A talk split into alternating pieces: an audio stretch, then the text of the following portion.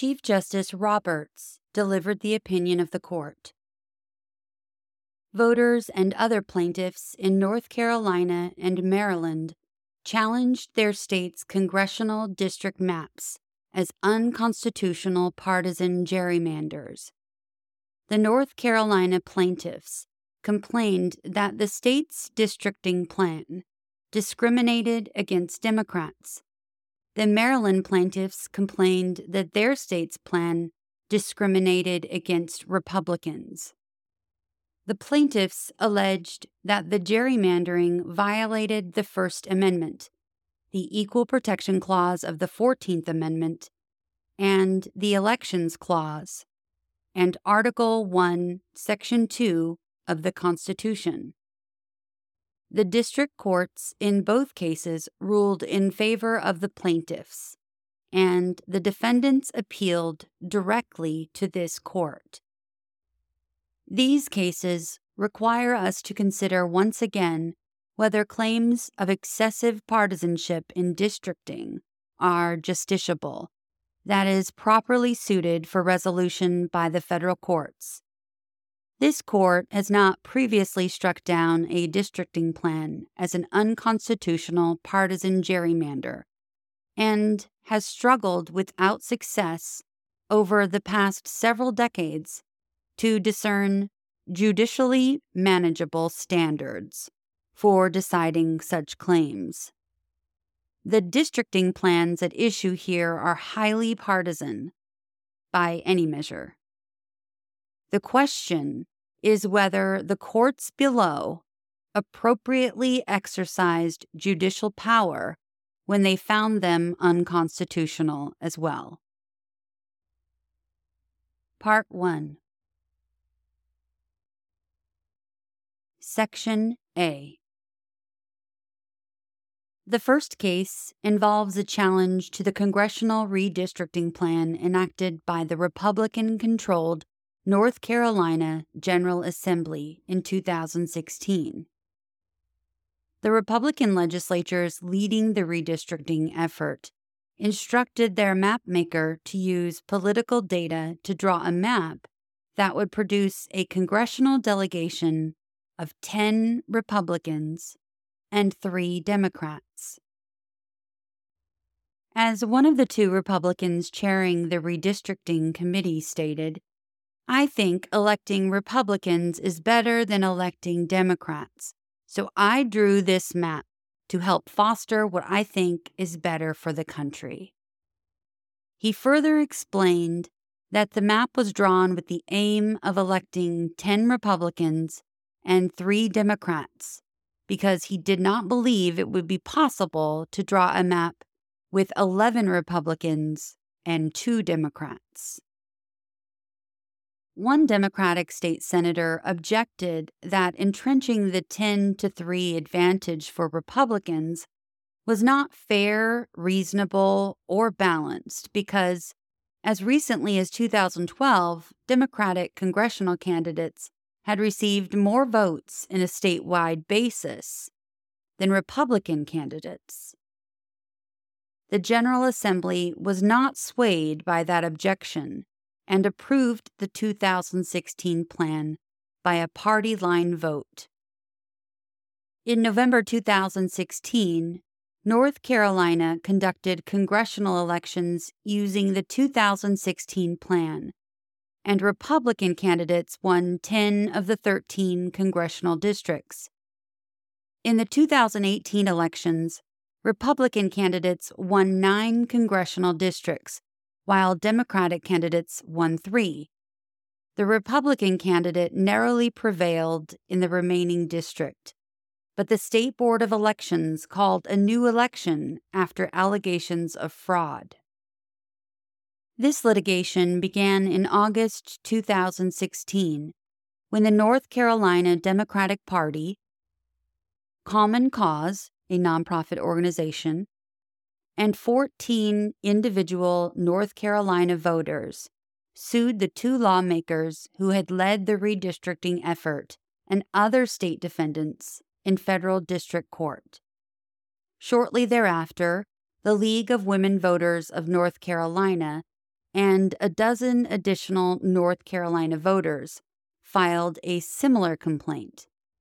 The two cases were consolidated. The plaintiffs challenged the 2016 plan on multiple constitutional grounds. First, they alleged that the plan violated the Equal Protection Clause of the 14th Amendment by intentionally diluting the electoral strength of Democratic voters. Second, they claimed that the plan violated their First Amendment rights by retaliating against supporters of Democratic candidates on the basis of their political beliefs. Third, they asserted that the plan usurped the right of the people to elect their preferred candidates for Congress in violation of the requirement in Article 1, Section 2 of the Constitution that members of the House of Representatives be chosen by the people of the several states.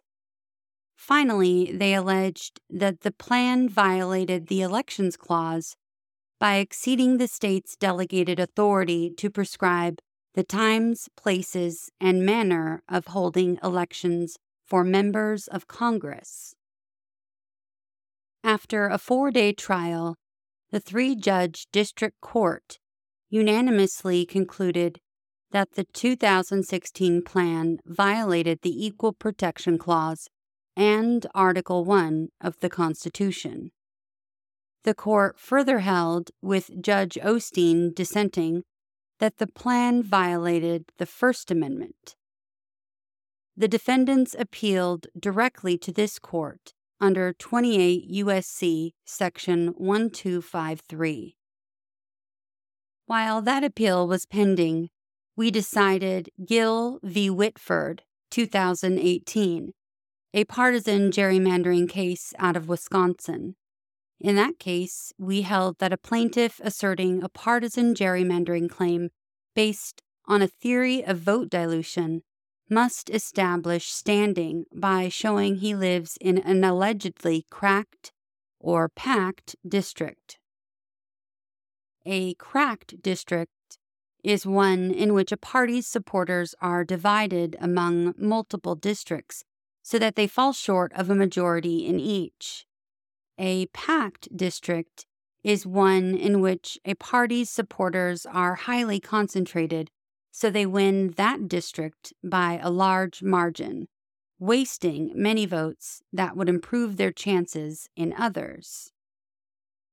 After deciding Gill, we remanded the present case for further consideration by the district court.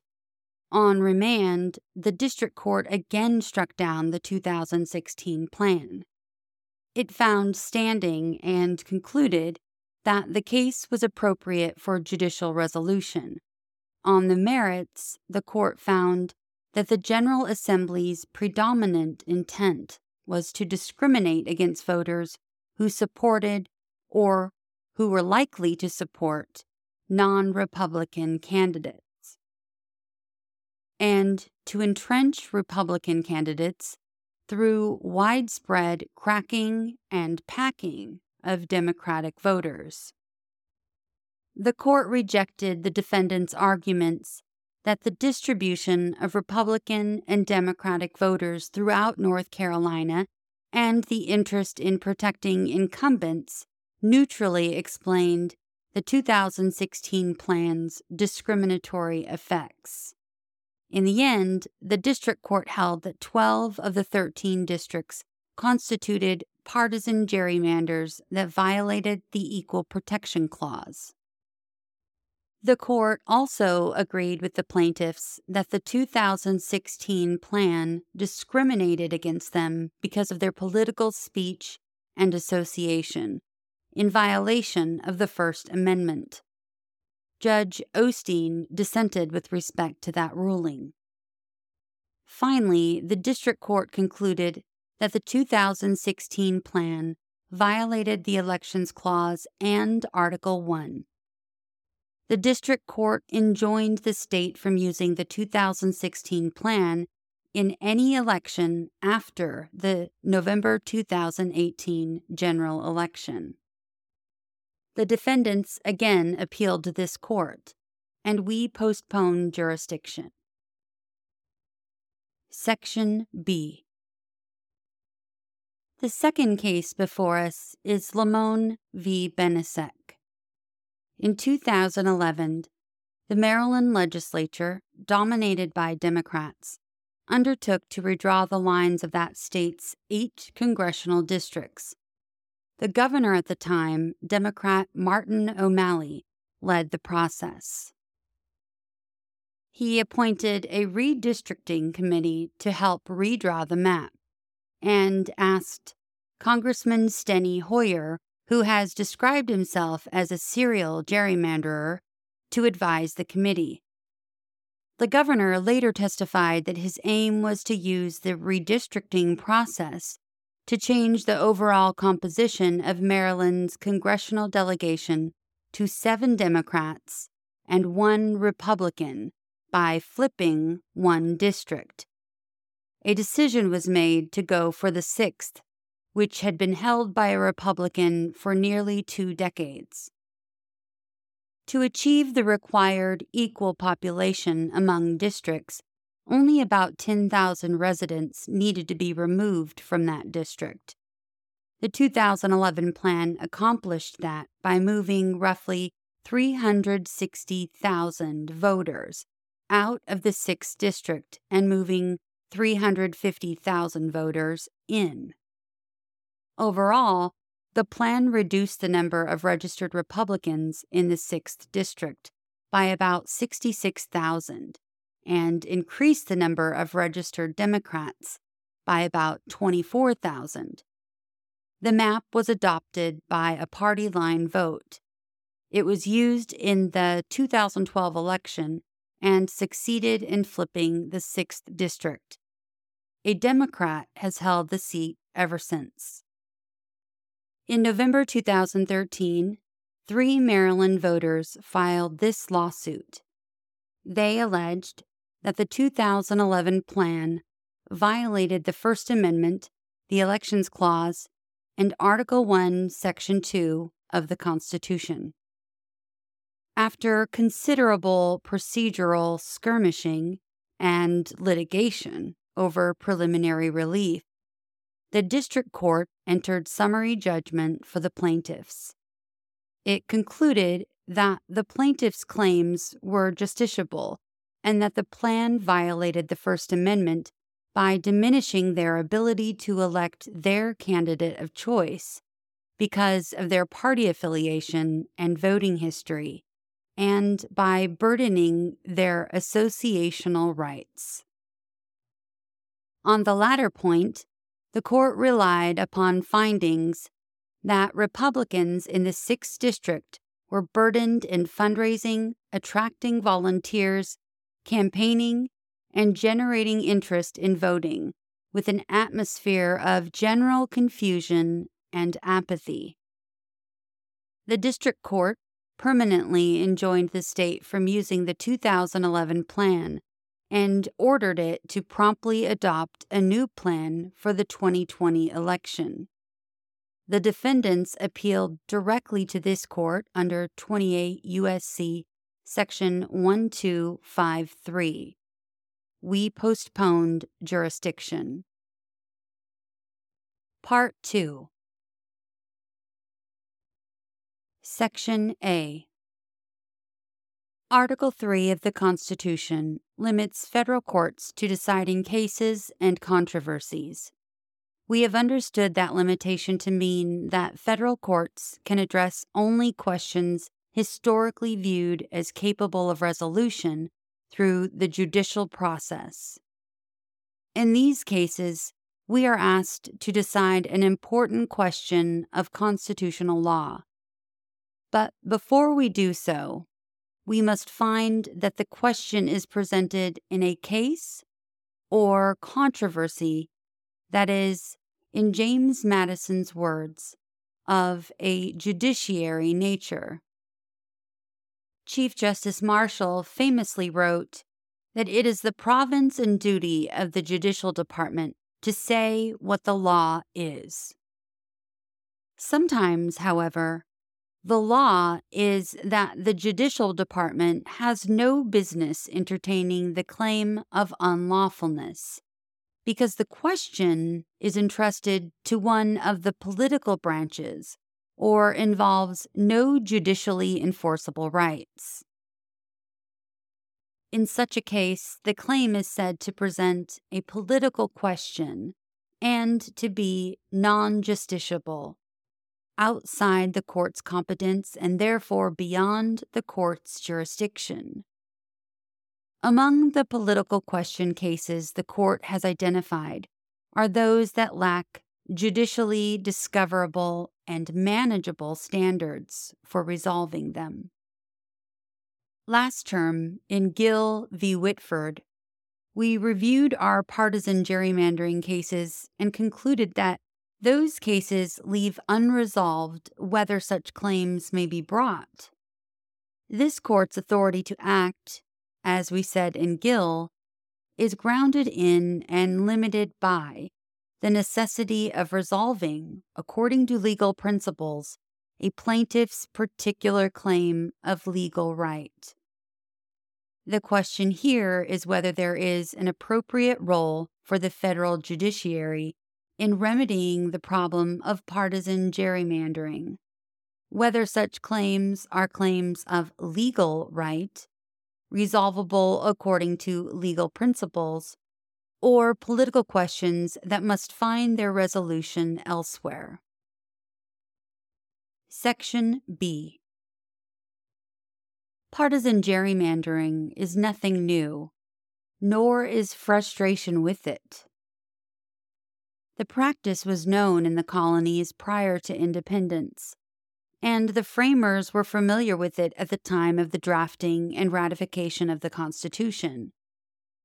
During the very first congressional elections, George Washington and his Federalist allies accused Patrick Henry of trying to gerrymander Virginia's districts against their candidates, in particular James Madison, who ultimately prevailed under fellow future President James Monroe. In 1812, Governor of Massachusetts and future Vice President Elbridge Gerry notoriously approved congressional districts that the legislature had drawn to aid the Democratic Republican Party the moniker gerrymander was born when an outraged Federalist newspaper observed that one of the misshapen districts resembled a salamander. By 1840, the gerrymander was a recognized force in party politics and was generally attempted in all legislation enacted for the formation of election districts. It was generally conceded that each party would attempt to gain power which was not proportionate to its numerical strength. The framers addressed the election of representatives to Congress in the Elections Clause, Article 1, Section 4, Clause 1. That provision assigns to state legislatures the power to prescribe the times, places, and manner of holding elections for members of Congress, while giving Congress the power to make or alter any such regulations. Whether to give that supervisory authority to the national government was debated at the Constitutional Convention. When those opposed to such congressional oversight moved to strike the relevant language, Madison came to its defense. Quote, the state legislatures will sometimes fail or refuse to consult the common interest at the expense of their local conveniency or prejudices. Whenever the state legislatures had a favorite measure to carry, they would take care so to mold their regulations as to favor the candidates they wished to succeed. Unquote.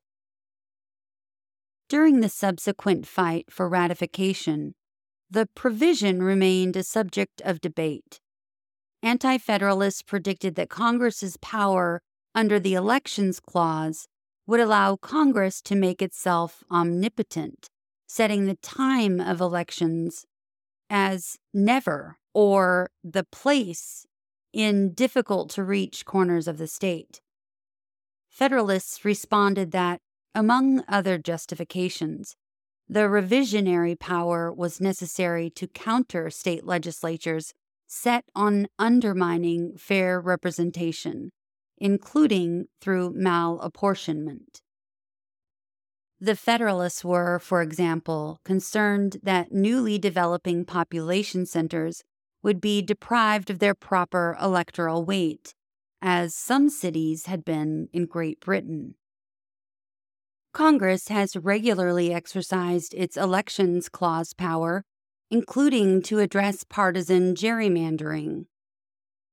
The Apportionment Act of 1842 which required single member districts for the first time, specified that those districts be composed of contiguous territory in an attempt to forbid the practice of the gerrymander. Later statutes added requirements of compactness and equality of population. Congress also used its Elections Clause power in 1870, enacting the first comprehensive federal statute dealing with elections as a way to enforce the 15th Amendment. Starting in the 1950s, Congress enacted a series of laws to protect the right to vote through measures such as the suspension of literacy tests and the prohibition of English only elections. Appellants suggest that through the Elections Clause, the framers set aside electoral issues, such as the one before us, as questions that only Congress can resolve. We do not agree. In two areas, one person, one vote, and racial gerrymandering, our cases have held that there is a role for the courts with respect to at least some issues that could arise from a state's drawing of congressional districts. But the history is not irrelevant. The framers were aware of electoral districting problems and considered what to do about them. They settled on a characteristic approach, assigning the issue to the state legislatures, expressly checked and balanced by the federal Congress. As Alexander Hamilton explained, it will not be denied that a discretionary power over elections ought to exist somewhere. It will, I presume, be as readily conceded that there were only three ways in which this power could have been reasonably modified and disposed that it must either have been lodged wholly in the national legislature or wholly in the state legislatures, or primarily in the latter and ultimately in the former. At no point was there a suggestion that the federal courts had a role to play, nor was there any indication that the framers had ever heard of courts doing such a thing. Section C courts have nevertheless been called upon to resolve a variety of questions surrounding districting. Early on, doubts were raised about the competence of the federal courts to resolve those questions. In the leading case of Baker v. Carr, voters in Tennessee complained that the state's districting plan for state representatives debased their votes because the plan was predicated on a 60 year old census that no longer reflected the distribution of the population in the state. The plaintiffs argued that votes of people in overpopulated districts held less value than those of people in less populated districts, and that this inequality violated the Equal Protection Clause of the 14th Amendment the district court dismissed the action on the ground that the claim was not justiciable, relying on this court's precedents, including Colegrove. This court reversed. It identified various considerations relevant to determining whether a claim is a non justiciable political question, including whether there is a lack of judicially discoverable and manageable standards for resolving it. The court concluded that the claim of population inequality among districts did not fall into that category because such a claim could be decided under basic equal protection principles. In Wesberry v. Sanders, the court extended its ruling to malapportionment of congressional districts, holding that Article 1, Section 2 required that one man's vote in a congressional election is to be worth as much as another's. Another line of challenges to districting plans has focused on race. Laws that explicitly discriminate on the basis of race, as well as those that are race neutral on their face, but are unexplainable on grounds other than race, are, of course, presumptively invalid. The court applied those principles to electoral boundaries in Gomillion v. Lightfoot, concluding that a challenge to an uncouth 28 sided municipal boundary line that excluded black voters from city elections stated a constitutional claim. In Wright v. Rockefeller, 1964, the court extended the reasoning of Gomillion to congressional districting. Partisan gerrymandering claims have proved far more difficult to adjudicate. The basic reason is that while it is illegal for a jurisdiction to depart from the one person, one vote rule, or to engage in racial discrimination in districting, a jurisdiction may engage in constitutional political gerrymandering. To hold that legislators cannot take partisan interests into account when drawing district lines would essentially countermand the framers' decision to entrust districting to political entities. The central problem is not determining whether a jurisdiction has engaged in partisan gerrymandering. It is determining when political gerrymandering has gone too far we first considered a partisan gerrymandering claim in Gaffney v. Cummings in 1973.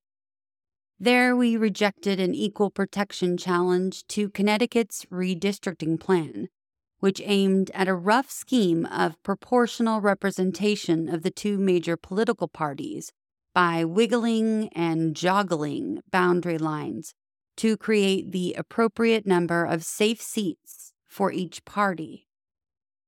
In upholding the state's plan, we reasoned that districting inevitably has and is intended to have substantial political consequences. Thirteen years later, in Davis v. Bandemer, we addressed a claim that Indiana Republicans had cracked and packed Democrats in violation of the Equal Protection Clause. A majority of the court agreed that the case was justiciable, but the court splintered over the proper standard to apply. Four justices would have required proof of intentional discrimination against an identifiable political group and an actual discriminatory effect on that group. Two justices would have focused on whether the boundaries of the voting districts have been distorted deliberately and arbitrarily to achieve illegitimate ends. Three justices, meanwhile, would have held that the Equal Protection Clause simply does not supply judicially manageable standards for resolving purely political gerrymandering claims. At the end of the day, there was no court for a standard that properly should be applied in determining whether a challenged redistricting plan is an unconstitutional partisan political gerrymander. In any event, the court held that the plaintiffs had failed to show that the plan violated the Constitution. Eighteen years later, in Vieth, the plaintiffs complained that Pennsylvania's legislature ignored all traditional redistricting criteria, including the preservation of local government boundaries, in order to benefit Republican congressional candidates. Justice Scalia wrote for a four justice plurality. He would have held that the plaintiff's claims were non justiciable because there was no judicially discernible and manageable standard for deciding them.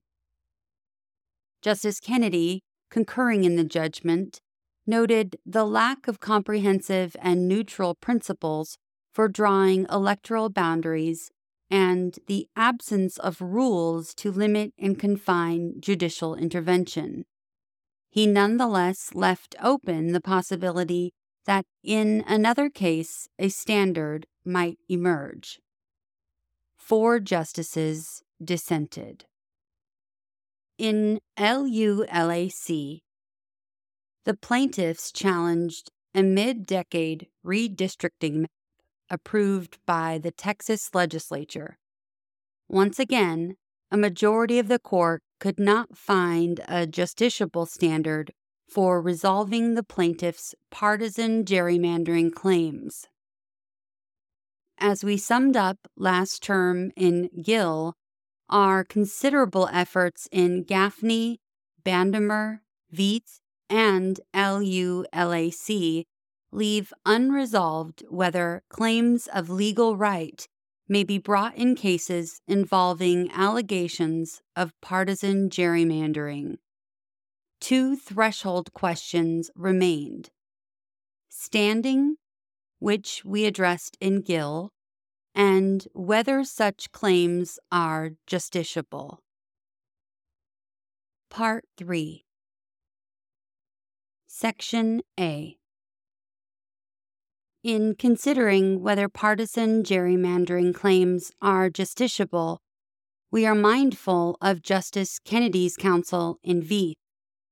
Any standard for resolving such claims must be grounded in a limited and precise rationale and be clear, manageable, and politically neutral. An important reason for those careful constraints is that as a justice with extensive experience in state and local politics put it, the opportunity to control the drawing of the electoral boundaries through the legislative process of apportionment is a critical and traditional part of politics in the United States. And expansive standard requiring the correction of all election district lines drawn for partisan reasons would commit federal and state courts to unprecedented intervention in the American political process. As noted, the question is one of degree. How to provide a standard for deciding how much partisan dominance is too much. And it is vital in such circumstances that the court act only in accord with especially clear standards. With uncertain limits, intervening courts, even when proceeding with best intentions, would risk assuming political, not legal, responsibility for a process that often produces ill will and distrust. If federal courts are to inject themselves into the most heated partisan issues by adjudicating partisan gerrymandering claims. They must be armed with a standard that can reliably differentiate unconstitutional from constitutional political gerrymandering. Section B Partisan gerrymandering claims rest on an instinct that groups with a certain level of political support should enjoy a commensurate level of political power and influence. Explicitly or implicitly, a districting map is alleged to be unconstitutional because it makes it too difficult for one party to translate statewide support into seats in the legislature. But such a claim is based on a norm that does not exist in our electoral system statewide elections for representatives along party lines. Partisan gerrymandering claims invariably sound in a desire for proportional representation. As Justice O'Connor put it, such claims are based on a conviction that the greater the departure from proportionality, the more suspect an apportionment plan becomes. Our cases, however, clearly foreclose any claim that the Constitution requires proportional representation or that legislatures in reapportioning must draw district lines to come as near as possible to allocating seats to the contending parties in proportion to what their anticipated statewide vote will be. The founders certainly did not think proportional representation was required.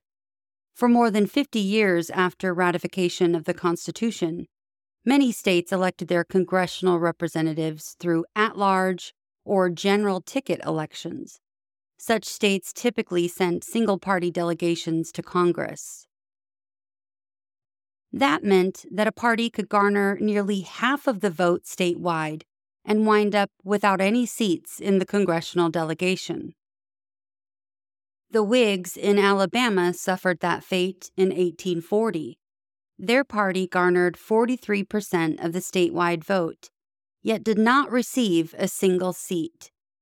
When Congress required single member districts in the Apportionment Act of 1842, it was not out of a general sense of fairness, but instead a miscalculation by the Whigs that such a change would improve their electoral prospects. Unable to claim that the Constitution requires proportional representation outright, plaintiffs inevitably ask the courts to make their own political judgment about how much representation particular political parties deserve, based on the votes of their supporters and to rearrange the challenged districts to achieve that end. But federal courts are not equipped to apportion political power as a matter of fairness, nor is there any basis for concluding that they were authorized to do so. As Justice Scalia put it for the plurality in Vieth, fairness does not seem to us as a judicially manageable standard.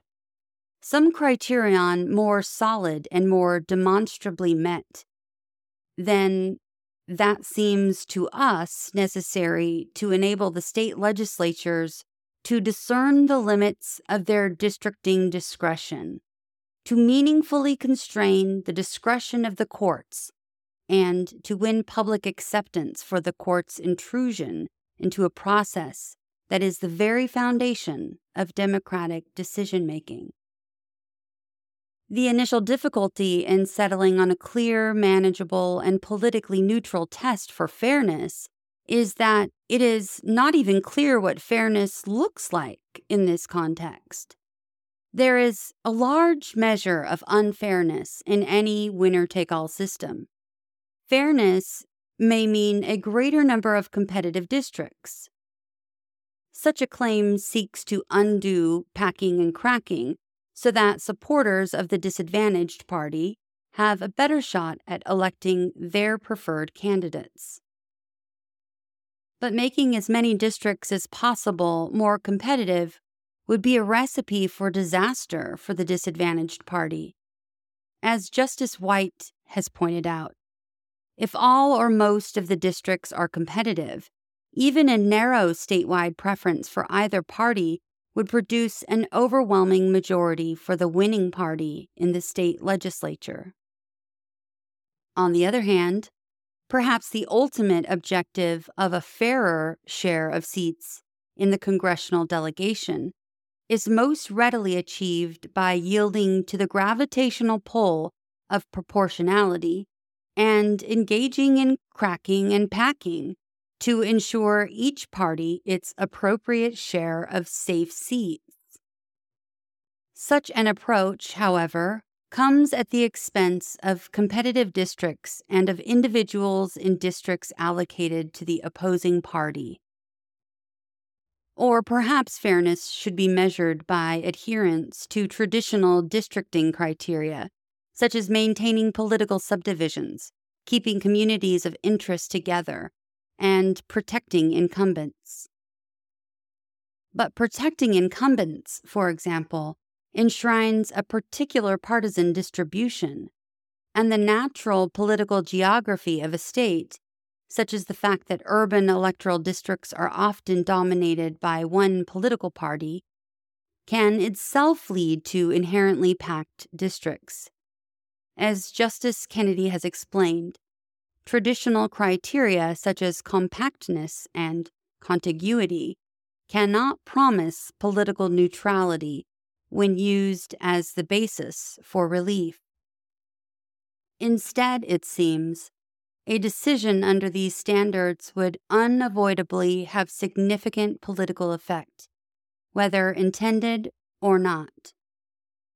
Deciding among these different visions of fairness poses basic questions that are political, not legal. There are no legal standards discernible in the Constitution for making such judgments, let alone limited and precise standards that are clear, manageable, and politically neutral. Any judicial decision on what is fair in this context would be an unmoored determination of the sort characteristic of a political question beyond the competence of the federal courts. And it is only after determining how to define fairness that you can even begin to answer the determinative question How much is too much? At what point does permissible partisanship become unconstitutional? If compliance with traditional districting criteria is the fairness touchstone, for example, how much deviation from those criteria is constitutionally acceptable and how should map drawers prioritize competing criteria? Should a court reverse gerrymander other parts of a state to counteract natural gerrymandering caused, for example, by the urban concentration of one party? If a districting plan protected half of the incumbents, but redistricted the rest into head to head races would that be constitutional?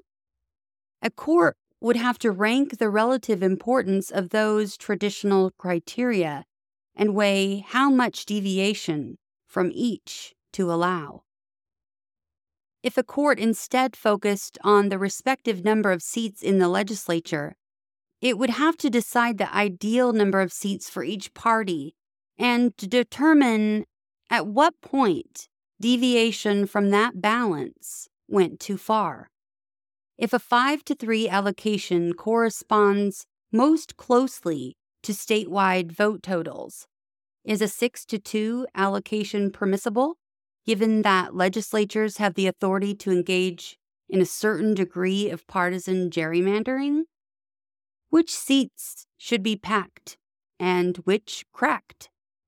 Or if the goal is as many competitive districts as possible, how close does the split need to be before the district is to be considered competitive?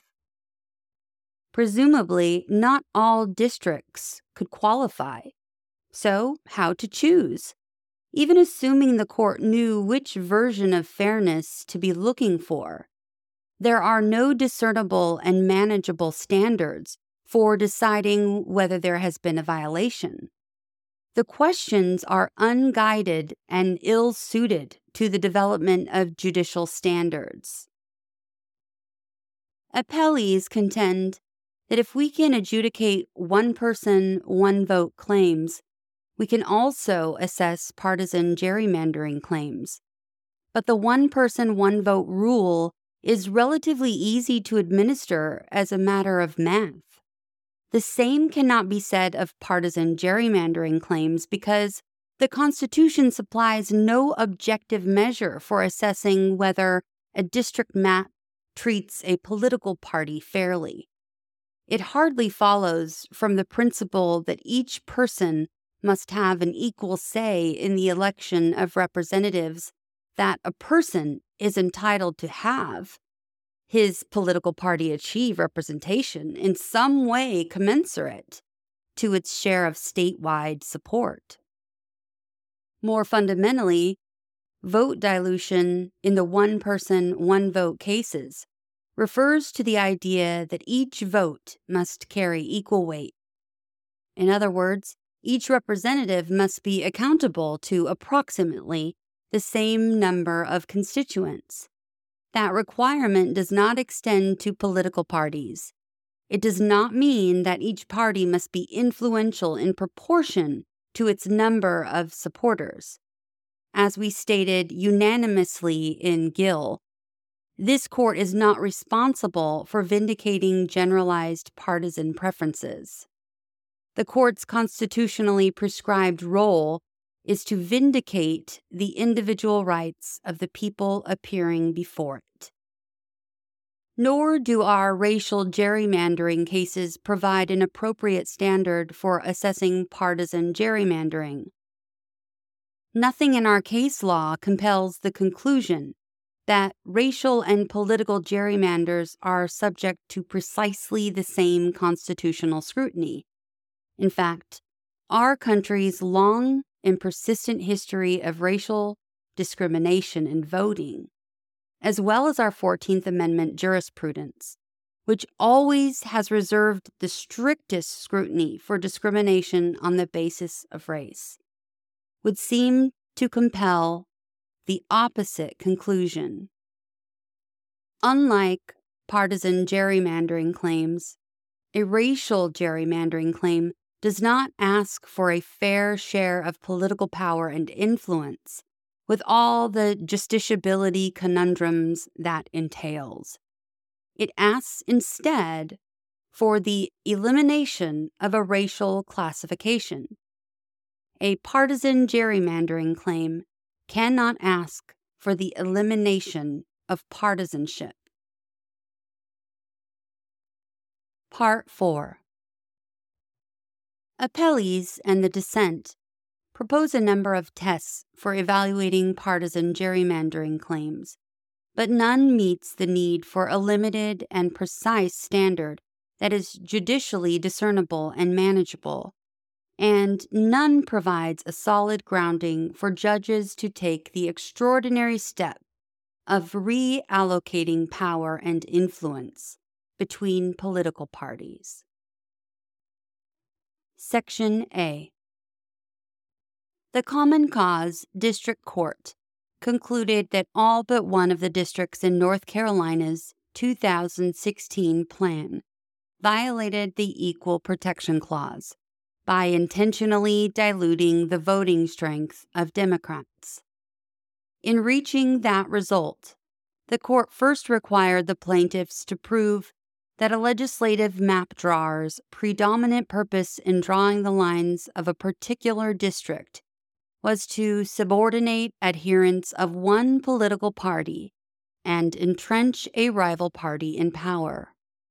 The district court next required a showing that the dilution of the votes of supporters of a disfavored party in a particular district, by virtue of cracking or packing, is likely to persist in subsequent elections, such that an elected representative from the favored party in the district will not feel a need to be responsive to constituents who support the disfavored party.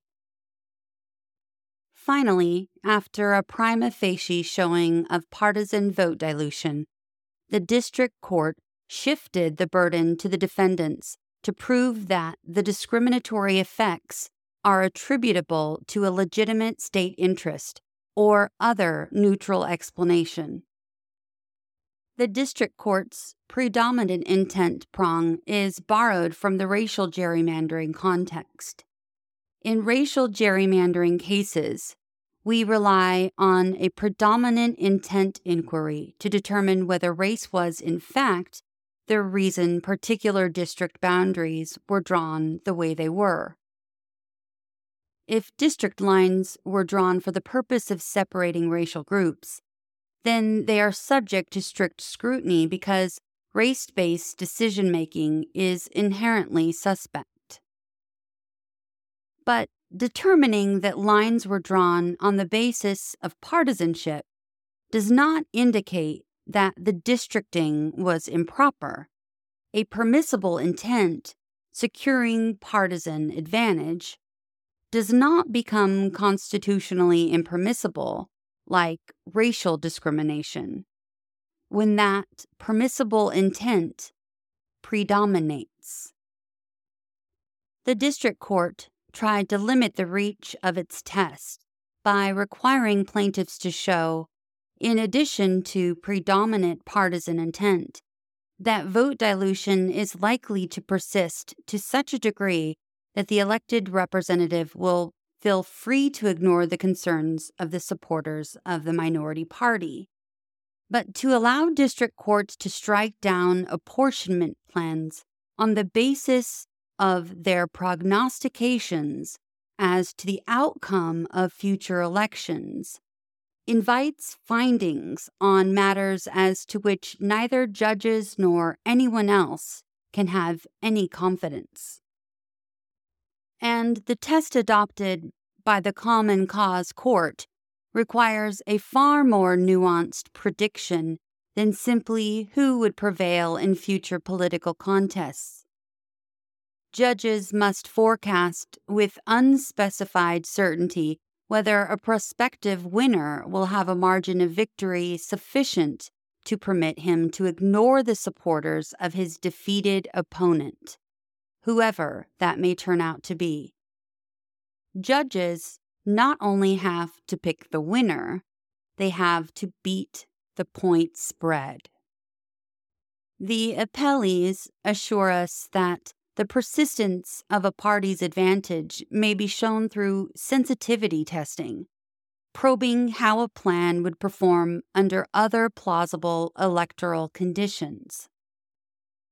Experience proves that accurately predicting electoral outcomes is not so simple, either because the plans are based on flawed assumptions about voter preferences and behavior or because demographics and priorities change over time. In our two leading partisan gerrymandering cases themselves, the predictions of durability proved to be dramatically wrong. In 1981, Republicans controlled both houses of the Indiana legislature as well as the governorship. Democrats challenged the state legislature districting map enacted by the Republicans.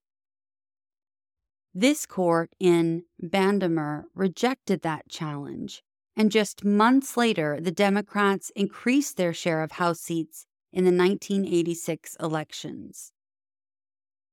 Two years later, the House was split 50 50 between Democrats and Republicans, and the Democrats took control of the chamber in 1990 Democrats also challenged the Pennsylvania congressional districting plan at issue in Vieth.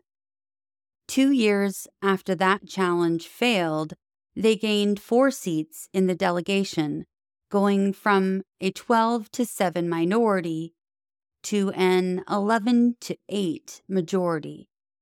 At the next election, they flipped another Republican seat. Even the most sophisticated districting maps cannot reliably account for some of the reasons voters prefer one candidate over another, or why their preferences may change. Voters elect individual candidates in individual districts, and their selections depend on the issues that matter to them.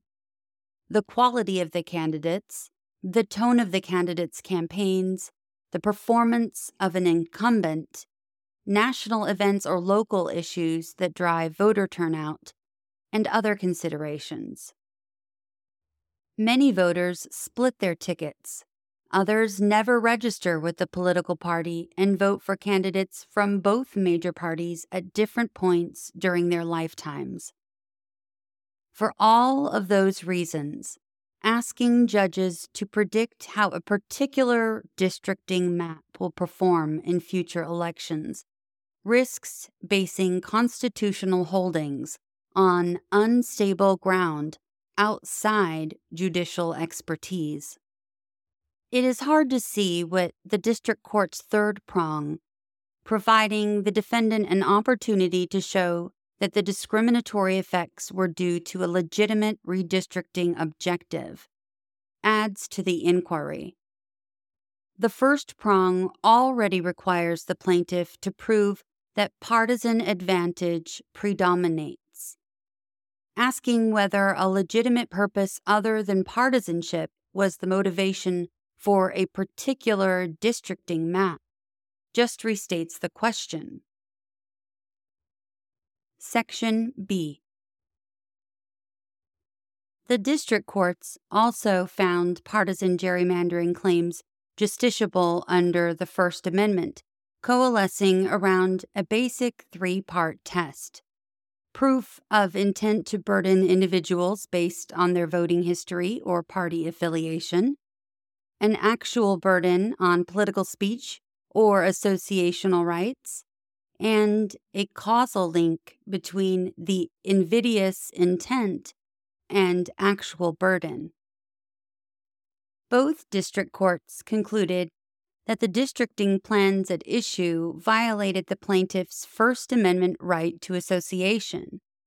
The district court in North Carolina relied on testimony that, after the 2016 plan was put in place, the plaintiffs faced difficulty raising money, attracting candidates, and mobilizing voters to support the political causes and issues such plaintiffs sought to advance.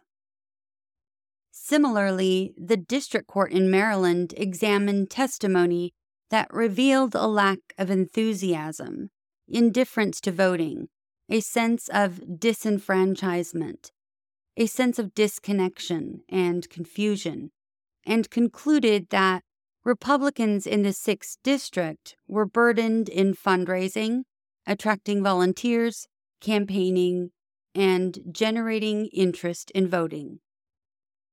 To begin, there are no restrictions on speech, association, or any other First Amendment activities in the districting plans at issue. The plaintiffs are free to engage in those activities no matter what the effect of a plan may be on their district.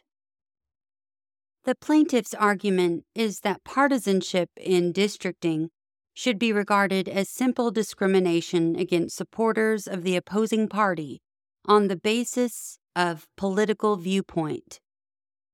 Under that theory, any level of partisanship in districting would constitute an infringement of their First Amendment rights. But as the court has explained, it would be idle to contend that any political consideration taken into account in fashioning a reapportionment plan is sufficient to invalidate it. The First Amendment test simply describes the act of districting for partisan advantage. It provides no standard for determining when partisan activity goes too far. As for actual burden, the slight anecdotal evidence found sufficient by the district courts in these cases shows that this too is not a serious standard for separating constitutional from unconstitutional partisan gerrymandering. The district courts relied on testimony about difficulty drumming up volunteers and enthusiasm. How much of a decline in voter engagement is enough to constitute a First Amendment burden? How many door knocks must go unanswered? How many petitions unsigned? How many calls for volunteers unheeded? The Common Cause District Court held that a partisan gerrymander places an unconstitutional burden on speech if it has more than a de minimis chilling effect or adverse impact on any First Amendment activity. The court went hmm. on to rule that there would be an adverse effect even if the speech of the plaintiffs was not, in fact, chilled. It was enough that the districting plan makes it easier for supporters of Republican candidates to translate their votes into seats, thereby enhancing their relative voice. These cases involve blatant examples of partisanship driving districting decisions. But the First Amendment analysis below offers no clear and manageable way of distinguishing permissible from impermissible partisan motivation. The Common Cause Court embraced that conclusion, observing that a judicially manageable framework for evaluating partisan gerrymandering claims need not distinguish an acceptable level of partisan gerrymandering from excessive partisan gerrymandering because the Constitution does not authorize state redistricting bodies to engage in such partisan gerrymandering. The decisions below prove the prediction of the Vieth plurality that a First Amendment claim, if it were sustained, would render unlawful all consideration of political affiliation in districting. Contrary to our established precedent. Section C. The dissent proposes using a state's own districting criteria as a neutral baseline from which to measure how extreme a partisan gerrymander is. The dissent would have us line up all the possible maps drawn using those criteria according to the partisan distribution they would produce. Distance from the median map would indicate whether a particular districting plan harms supporters of one party to an unconstitutional extent. As an initial matter, it does not make sense to use criteria that will vary from state to state and year to year as the baseline for determining whether a gerrymander violates the federal constitution the degree of partisan advantage that the Constitution tolerates should not turn on criteria offered by the gerrymanderers themselves. It is easy to imagine how different criteria could move the median map toward different partisan distributions. As a result, the same map could be constitutional or not, depending solely on what the map makers said they set out to do.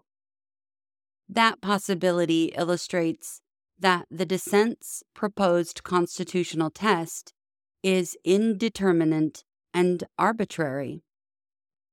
Even if we were to accept the dissent's proposed baseline, it would return us to the original unanswerable question How much political motivation and effect is too much? Would 20% away from the median map be okay? 40%? 60%? Why or why not? The dissent's answer says it all. This much is too much. That is not even trying to articulate a standard or rule. The dissent argues that there are other instances in law where matters of degree are left to the courts. True enough. But those instances typically involve constitutional or statutory provisions or common law confining and guiding the exercise of judicial discretion. For example, The dissent cites the need to determine substantial anti competitive effects in antitrust law. That language, however, grew out of the Sherman Act, understood from the beginning to have its origin in the common law and to be familiar in the law of this country prior to and at the time of the adoption of the Act. Judges began with a significant body of law about what constituted a legal violation. In other cases, the pertinent statutory terms draw meaning from related provisions or statutory context. Here, on the other hand, the Constitution provides no basis whatever to guide the exercise of judicial discretion. Common experience gives content to terms such as substantial risk or substantial harm, but the same cannot be said of substantial deviation from a median map. There is no way to tell whether the prohibited deviation from that map should kick in at 25% or 75% or some other point. The only provision in the Constitution that specifically addresses the matter assigns it to the political branches. Section D. The North Carolina District Court further concluded that the 2016 plan violated the Elections Clause and Article 1, Section 2. We are unconvinced by that novel approach. Article 1, Section 2 provides that the House of Representatives shall be composed of members chosen every second year by the people of the several states. The Elections Clause provides that the times, places, and manner of holding elections for senators and representatives shall be prescribed in each state by the legislature thereof. But the Congress may at any time by law make or alter such regulations, except as to the places of choosing senators.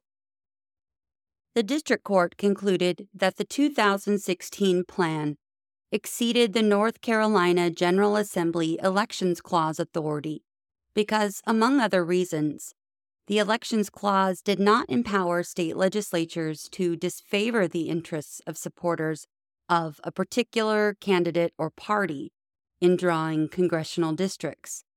The court further held that partisan gerrymandering infringes the right of the people to select their representatives. Before the district court's decision, no court had reached a similar conclusion. In fact, the plurality in Vieth concluded, without objection from any other justice, that neither Section 2 nor Section 4 of Article 1 provides a judicially enforceable limit on the political considerations that the states and Congress may take into account when districting. The district court nevertheless asserted that partisan gerrymanders violate the core principle of our Republican government preserved in Article 1, Section 2, namely that the voters should choose their representatives, not the other way around. That seems like an objection more properly grounded in the Guarantee Clause of Article 4, Section 4, which guarantees to every state in the Union a Republican form of government. This court has several times concluded, however, that the Guarantee Clause does not provide the basis for a justiciable claim. Part 5 Excessive partisanship in districting leads to results that reasonably seem unjust. But the fact that such gerrymandering is incompatible with democratic principles does not mean that the solution lies with the federal judiciary. We conclude that partisan gerrymandering claims present political questions beyond the reach of the federal courts federal judges have no license to reallocate political power between the two major political parties, with no plausible grant of authority in the Constitution, and no legal standards to limit and direct their decisions. Judicial action must be governed by standard, by rule, and must be principled, rational, and based upon reasoned distinctions found in the Constitution or laws.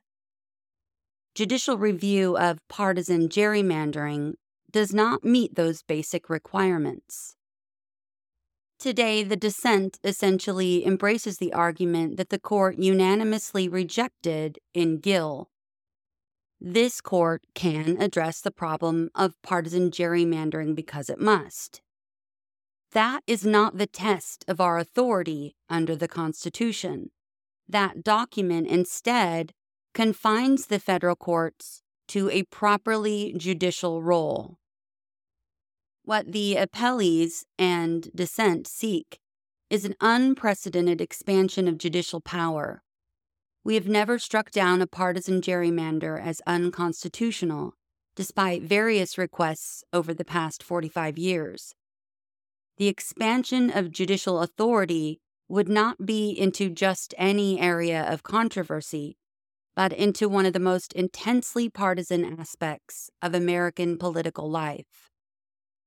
That intervention would be unlimited in scope and duration. It would recur over and over again around the country, with each new round of districting for state, as well as federal representatives. Consideration of the impact of today's ruling on democratic principles cannot ignore the effect of the unelected and politically unaccountable branch of the federal government assuming such an extraordinary and unprecedented role. Our conclusion does not condone excessive partisan gerrymandering nor does our conclusion condemn complaints about districting to echo into a void. The states, for example, are actively addressing the issue on a number of fronts. In 2015, the Supreme Court of Florida struck down that state's congressional districting plan as a violation of the Fair Districts Amendment to the Florida Constitution. The dissent wonders why we can't do the same. The answer is that there is no Fair Districts Amendment to the federal Constitution. Provisions in state statutes and state constitutions can provide standards and guidance for state courts to apply.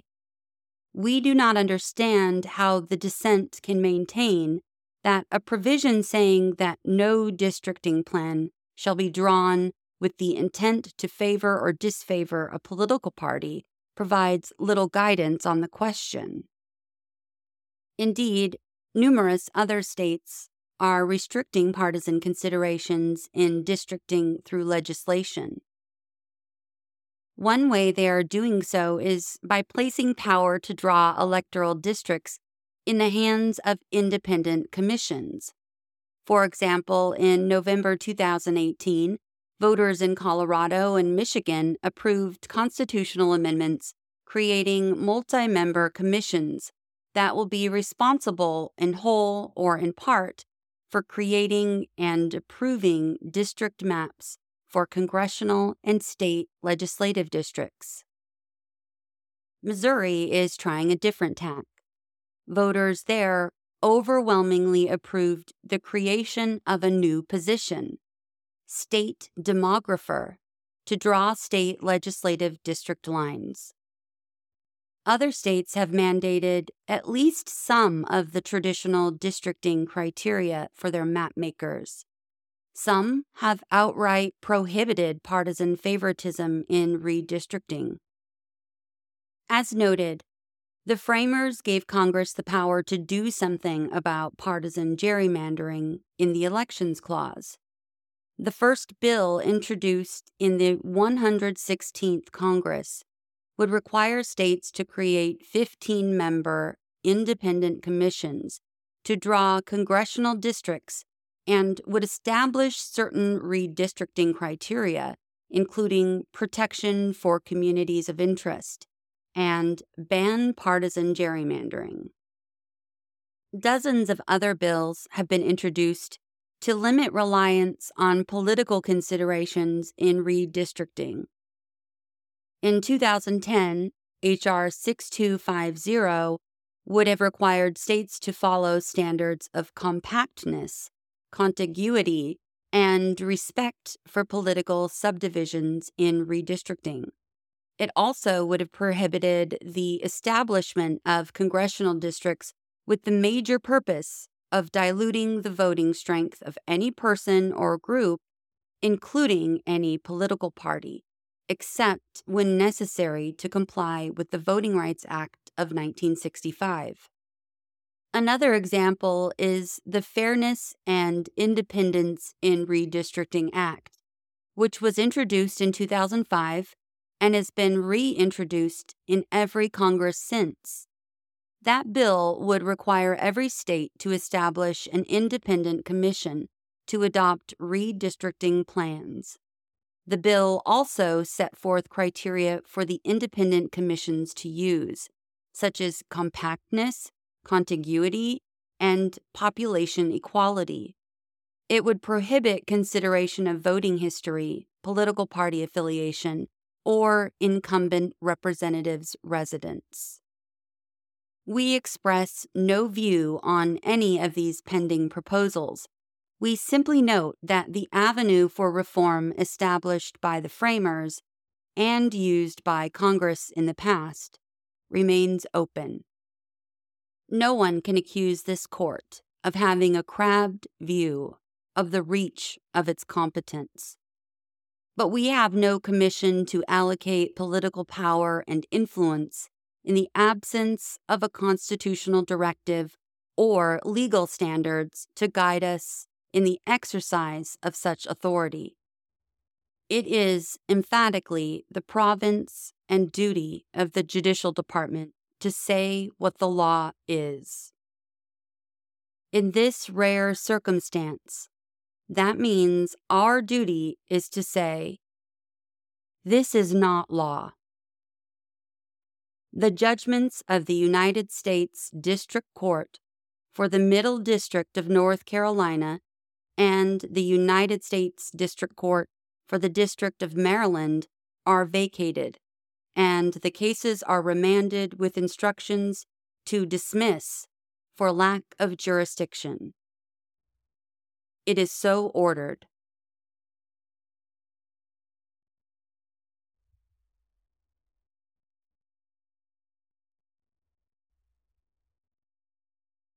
We've come to the end of the opinion. Until next episode, thanks for listening to what SCOTUS wrote us.